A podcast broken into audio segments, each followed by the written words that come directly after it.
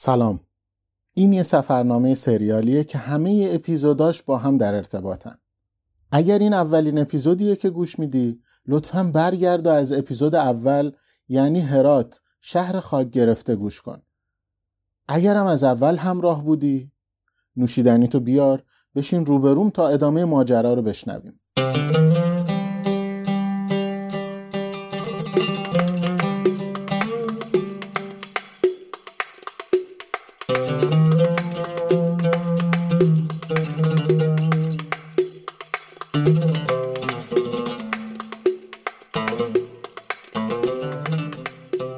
ساعت نه صبح با تونی و نیها از خونه سایمن به سمت ایستگاه اتوبوس های آلماتی حرکت کردیم. سایمن و ایرنه صبح زود وقتی ما خواب بودیم رفته بودن سر کار. منم براشون یه یادداشت خداحافظی گذاشتم. تونی و نیها رفتن سمت سفارت ازبکستان. ما هم بعد از خداحافظی به راه خودمون ادامه دادیم. یه ماشروتکا ما رو تا آلماتی می برد. اما این بار رد شدن از مرز به راحتی مرز قرقیز نبود. باید پیاده وارد ناحیه مرزی می شدیم که خیلی شلوغ بود. هزاران قرقیز پشت مرز برای ورود به قزاقستان صف کشیده بودند. اما از اونجایی که ما خارجی بودیم و با اون تیپ و وسایل و کوله های سنگین می‌دیدن ما رو به همون راه می‌دادن که بریم جلو. خروج از قرقیزستان سریع انجام شد. اما ورود به قزاقستان یک کمی بیشتر زمان برد. موقع ورود به سالن کنترل از یه دستگاه X-ray با کوله و وسایل رد شدم که شروع کرد به آژیر کشیدن. اما انقدر شلوغ بود که کسی اصلا نشنید. جلوتر یه دستگاه X-ray دیگه بود اما مسئولش نبود. ولی همه باید وسایلشون رو داخل اون میفرستادن.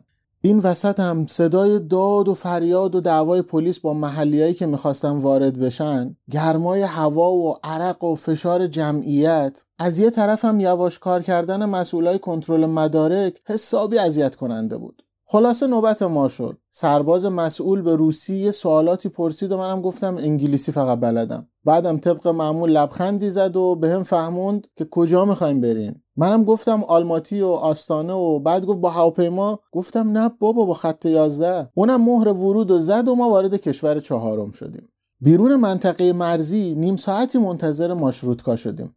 وقتی رسید سوار شدیم ولی یه نفر انگار پیاده شده بود. یکم منتظرش شدن اما وقتی دیدن از طرف خبری نشد جاش گذاشتن و حرکت کردن. به همین راحتی. نگاه اول به قزاقستان به هم فهموند که به کشور متفاوت از سه کشور قبلی وارد شدم. وضعیت جاده و رانندگی خیلی بهتر از قبلی است. بعضی جاها می دیدم که با ماشین خیلی خیلی آروم میرن. وقتی دقت کردم دیدم بعضی جاها که خونه یا منطقه مسکونی اطراف جاده است محدودیت سرعت 5 کیلومتر داره. انصافا همه هم رعایت می‌کردن. یه چیز دیگه هم که بود تموم ماشینا توی روز روشن با چراغای روشن حرکت می‌کردن. این قانون قبلا فقط در مورد کشورهای اروپایی شنیده بودم. دشتای سرسبزی که توی هر گوشه و کنارشون گله های اسب در حال چرا بودن. یورتای سفید رنگی که توی اون زمینه سبز دشتا نشونه حضور اشایر دامدار تو این منطقه همه اینا خودشونو نشون می‌دادن. خود نمایی می‌کردن. این ورود رویایی بعد از اون همه سختی برام از قرقیزستان یک کشور قشنگ ساخت. همین آرامش و زیبایی منو توی ماشین به خواب برد. وقتی بیدار شدم رسیده بودیم آلماتی. آلماتی شهر مدرن و قشنگ و لوکسه. اولین نشونه مرفه بودن مردم لیموزینایی بود که توی یه محوته دیدم. نشونه های لوکسی که توی این شهر دیدیم داد می‌زد که اوضاع با بیشکک و سایر شهرهایی که دیده بودیم فرق می‌کنه. میزبانمون توی این شهر واسش یه مشکلی پیش اومده. نتونست ما رو میزبانی کنه. برای همین رفتیم و یه هتل ارزون پیدا کردیم. توی اولین اکتشافاتمون فهمیدیم که این شهر خیلی گرون قیمته. ارزون ترین غذایی که بشه توی این شهر پیدا کرد حداقل ده دلاری آب می‌خوره. هتلمون با اینکه هیچ امکانات رفاهی نداره و حتی همومش هم با بقیه مشترکه شبی 20 دلار پامون در میاد. توی این دو روزی که اینجا بودیم جاهای دیدنی شهر رو دیدیم. همه جا رو هم یا پیاده رفتیم یا با اتوبوس. بین جاهای دیدنی این شهر کلیسای سن نیکولاس رو خیلی دوست داشتم. البته زمانی که ما اونجا بودیم ظاهرا یه مراسم مذهبی مهم برگزار می‌شد. اسقف بزرگ به همه کشیشا برکت می‌داد و سخنرانی می‌کرد. بعدم گروه کر شروع به خوندن کردن. مردمم که هر کدوم یه شم دستشون بود و همراهی می‌کردن. خیابونای این شهر خیلی تمیز و مرتبه. فروشگاه های برندای معروف دنیا همه جا دیده میشه. دیروز دو ساعتی با اتوبوس برقی دور تا دور شهر رو چرخیدیم. اما واقعا هیچ محله از شهر رو ندیدیم که بشه گفت محله فقیر نشینه یا پایین شهره. تقریبا تمام نقاط شهر شبیه همن. همه مرتب و تمیز و پر از پارک و فضای سبز. روز دوم اینجا یه رستوران self service ارزون قیمت پیدا کردیم. غذاهاش با کیفیت و قابل قبول بودن. تنوع خوبی هم داره و این چند روز کلا مشتری این رستوران بودیم. بلیت قطار به مقصد آستانه پایتخت این کشور رو دیروز خریدیم. حدود سی دلار شد. 24 ساعت هم راه داریم تا آستانه. فردا صبح هم به سمت آستانه حرکت می‌کنیم. اگه فکر می‌کنین که تا اینجا همه چی خوب بوده باید بهتون بگم که از اینجا به بعد تازه داستان شروع میشه. همه چیز برمیگرده به این registration لعنتی. registration یه قانون مربوط به دوران شورویه. بر اساس اون هر خارجی که وارد کشورهای اتحاد جماهیر شوروی میشه باید طی مدت مشخصی با مراجعه به اداره مهاجرت محل اقامت خودش رو اعلام کنه. احتمالا باید علتش ترس همیشگی شوروی از جاسوس ها باشه. ما registration رو توی قرقیزستان بدون مشکل انجام دادیم. انتظارمونم از قزاقستان همین بود. روزی که ما اینجا رسیدیم جمعه بود ساعت چهار عصر. پنج روز وقت داشتیم که ریجستر کنیم. شنبه و یک شنبه اداره مهاجرت بسته بود. ما هم یکم عجله کردیم و بلیت قطار آستانه رو خریدیم. برای کی؟ صبح دوشنبه. توی آلماتی از یه آژانس مسافرتی پرسیدیم میشه تو آستانه ریجستر کنیم یا نه؟ اونا هم گفتن آره بابا هر جایی میشه اصلا مشکلی نداره. ما هم گفتیم خب به جای اینکه بلیت قطار رو پس بدیم و احتمالا هم یه جریمه باید بدیم روز پنجم که به آستانه می‌رسیم صبح زود میریم و ریجستر می‌کنیم. تموم میشه همه چی. با خیال خوش و این برنامه راهی آستانه شدیم. صبح ساعت ده و رب سوار قطار شدیم و طبق برنامه ساعت ده و چلو یک دقیقه حرکت کرد. کوپه ها چهار نفره بود. یه تشک و پتو و بالش هم می‌دادن. خوشبختانه از آلماتی دیگه کسی وارد کوپه ما نشد. ما هم دو نفری توی کوپه چهار نفره حسابی کیف کردیم. توقفهای قطار زیاد بود. حداقل هر نیم ساعت یه بار وای میساد. قطارهای مسافربری اینجا همه برقی هن. واسه همین نسبتا کم سر و صدان و جون میدن واسه خواب. ما هم این مدت تمام وقت داشتیم راه می‌رفتیم. سوار قطار که شدیم خوابمون برد. همین که از خواب پا شدیم قطار وایساد. حسین رفت بیرون کوپه. یهو چند تا خانم 40 50 ساله اومدن سمت کوپه ما و شروع کردن روسی و قزاقی حرف زدن. همینجور هم هی بیشتر و بیشتر می شدن حالا من می‌خواستم یه جورایی به اینا بفهمونم که ما اینجا دو نفریم. کوپه هم فقط جای دو نفر دیگر رو داره. اما تا من حرف می‌زدم اینا می‌زدن زیر خنده. خلاصه تا حسین بیاد 6 تا زن تو کوپه ما چپیدن. جای دیگه واسه حسین نبود. منم فقط نشستم و محکم جای خودم رو نگه داشتم که اشغال نشه. حسین که اومد با قیافه بهت زده گفت اینا از کجا اومدن؟ گفتم فقط حواست باشه. تا یکیشون پاشه سری بشین جاش. وگرنه خودمونم میندازم بیرون. قطار راه افتاد و ما هم به زبون بیزبونی و ایما و اشاره فهمیدیم که این خانوما هم دو سه ساعت بیشتر تو قطار نمیمونن. گفتیم خب دیگه اشکال نداره. اول از توی ساکاشون کتری و قوری و وسایل کمپینگ در آوردن. بسات چای رو انداختن. بعدم اسرونه که یکی از مواد تشکیل دهندهش ماهی خام بود. ماهی خام رو تیکه تیکه کردن تقسیم کردن بین خودشون و گاز می‌زدن. عین موز. کلی هم به و چه چه می‌کردن. بعد از تموم شدن غذا تازه فهمیدیم اینا کیان. دو نفرشون توی کوپه موندن که مواظب ساکاشون باشن. چهار نفر دیگه ساکا رو باز کردن و لباسای چینی و لوازم آرایشی و هر چی که فکرشو بکنی و در و راه افتادن. عرض نیم ساعت کل قطار شد بدتر از مترو تهران. پر از دست فروشایی که از شیر مرغ تا جون آدمیزاد میفروختن. بادکنک و توپ و اسباب بازی و لوازم تزئینی و لباس زیر و رو و جوراب و همه چیز. خانومای دستفروش کوپه ما که تقریبا همه جنساشون رو فروخته بودن بعد از دو سه ساعت توی ایستگاه پیاده شدن. آرامش به کوپه ما و به قطار برگشت. بذارید براتون از دریاچه بالخاش بگم. قزاقستان یه کشور مسطح و بدون پستی بلندیه. معروف بودنشم به خاطر استپای بی انتهای اونه. این استپا هزاران سال پیش بستر دریای عظیمی بوده که دریای خزر و دریاچه آرال و دریاچه بالخاش باقی مونده های اون دریای بزرگن. همه این دریاهایی که اسم بردم آبشون شورتر از آب اقیانوس هست. اطرافشون هم شورزار تا کیلومترها دشتا رو فرا گرفته. موقع غروب از کنار دریاچه زیبای بالخاش گذشتیم.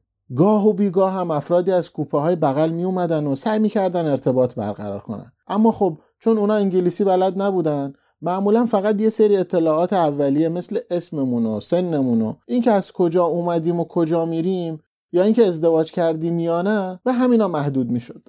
اونا هم خوشحال و خندون از اینکه دو نفر خارجی عجیب دیدن و باهاشون صحبت کردن از کوپه خارج می‌شدن. هر از چنگاهی هم یکی دو تا افسر پلیس می اومدن و مدارکمون رو کنترل می‌کردن. بعدم می‌دیدن همه چی درسته و ول می‌کردن می‌رفتن. اون شب و راحت خوابیدیم و صبح ساعت هفت و نیم رسیدیم آستانه. از همونجا رفتیم به سمت اداره مهاجرت. با کمک مردم محلش رو پیدا کردیم. ولی در عین ناباوری متوجه شدیم که هیچ انگلیسی بلد نیست. وایسادم جلو در اداره و از هر کسی که داخل می‌رفت و بیرون میومد میپرسیدم که انگلیسی بلده یا نه. بعد از حدود 20 دقیقه یه نفر رو پیدا کردم که دست و پا شکسته انگلیسی بلد بود و واسمون ترجمه کرد که چون ما ویزای توریستی داریم باید از طریق یه آژانس توریستی اقدام کنیم. نمی‌تونیم خودمون مستقیم به اداره مراجعه کنیم. رفتیم دنبال آژانس. باید منتظر می‌شدیم تا ساعت ده یازده صبح که آژانس ها باز کنن. اولین آژانس گفت که ما نمی‌تونیم و باید برگردین آلماتی از اونجا اقدام کنیم. چند تا آژانس بعدی هم همینو گفتن. ظاهرا چون صادر کننده دعوتنامه ما تو آلماتی بوده فقط میشه از آلماتی اقدام کرد. تصمیم گرفتیم بریم سفارت ایران. گفتیم حتما اونجا کمکمون می‌کنن دیگه. بعد از یه ساعت معطلی اومدن گفتن شرمنده ما هیچ کاری نمی‌تونیم بکنیم. راستش ما خودمونم اینجا واسه ریجستر کردن کارمندای خودمون مشکل داریم. زرشک چیکار کنیم؟ با صادر کننده دعوتناممون تماس گرفتیم. ازش خواستیم که مدارکش رو فکس کنه. یه آژانس هم متقاعد کردیم که واسمون یه کاری بکنه. اونا قبول کردن که تلاش کنن ولی گفتن قولی نمیدیم. تا ساعت سه خبرشو بهتون میدیم. توی این فرصت گفتم که بریم حداقل تا روشن شدن تکلیفمون وسایلمون رو بذاریم خونه هاستمون. میزبانمون یه جوون آمریکایی بود به اسم جاش. با همسرش نادین توی آستانه زندگی می‌کنن. خونه جاش و نادین توی بهترین ناحیه شهره. توی بهترین برج شهر و توی طبقه 23 خونهشون منظره بینظیری از آستانه و بناهای نوساز اون داره. فکر نمی کنم تو بهترین و گرونترین هتلای شهرم می‌تونستیم همچین منظره رو داشته باشیم. نادین استقبال گرمی ازمون کرد و با آب سیب و آب خنک ازمون پذیرایی کرد. بعد از یک کمی استراحت رفتیم تا نماد ملی قزاقستان رو ببینیم. توی چند قدمیش بودیم که تلفنم زنگ زد. مسئول آژانس مسافرتی بود. گفت که نتونسته واسمون کاری بکنه. از اداره مهاجرت هم بهشون گفتن که از اینجا غیر ممکنه. حتما باید از آلماتی اقدام کنن. این خبر آب سردی بود که روم ریخته شد. نادیم با دیدن چهره ناراحت من گفت که حتما خبر بدی بوده. درسته؟ نمی‌دونستیم باید چی کار کنیم. آخرین فرصت ما برای ریجستر کردن بود. از فردا روزی 100 دلار جریمه میشیم. از طرفی هم اگه می‌خواستیم برگردیم آلماتی با قطار دو روز راه بود. اینم می‌شد 200 دلار جریمه. برای ما که از اول سفر با سختی و قطره قطره هزینه سفرمون رو پایین نگه داشته بودیم این یعنی فاجعه. اولین چیزی که به ذهنم رسید این بود که اگه میشه همین امشب از آستانه به هر کشور دیگه‌ای که بدون ویزا می‌تونیم بریم پرواز کنیم. تهران اگه نه گرجستان یا آذربایجان یا حتی مالزی. من و حسین با هم فارسی بحث می‌کردیم کنار خیابون و هر دومون خیلی ناراحت بودیم.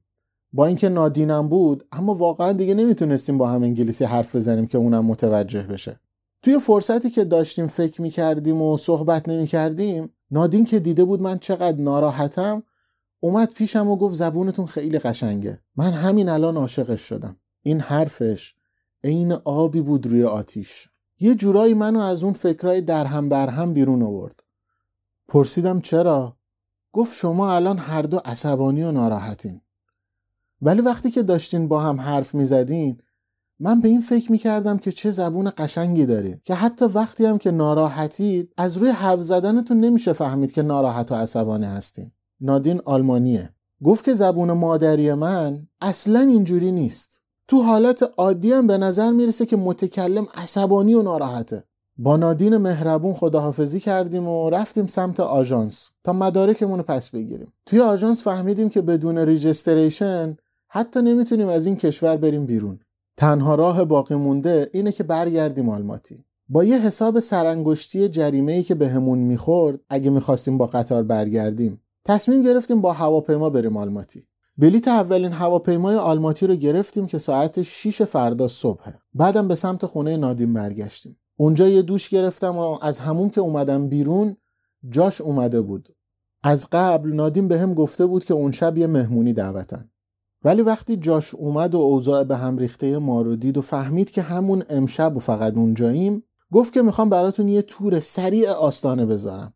جاهای دیدنی آستانه رو همین امشب بهتون نشون میدم.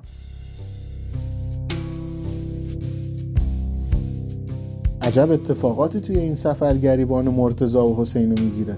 این اپیزود به تهش رسید اما داستان و اتفاقات سفر هنوز ادامه داره. فراموش نکنید با انتشار و معرفی سفرنامه خانه از ما حمایت کنید نکردینم فدای سرتون. اپیزود بعدی منتظر اتفاقات جدید باشین. تنتون سالم و دلتون خوش.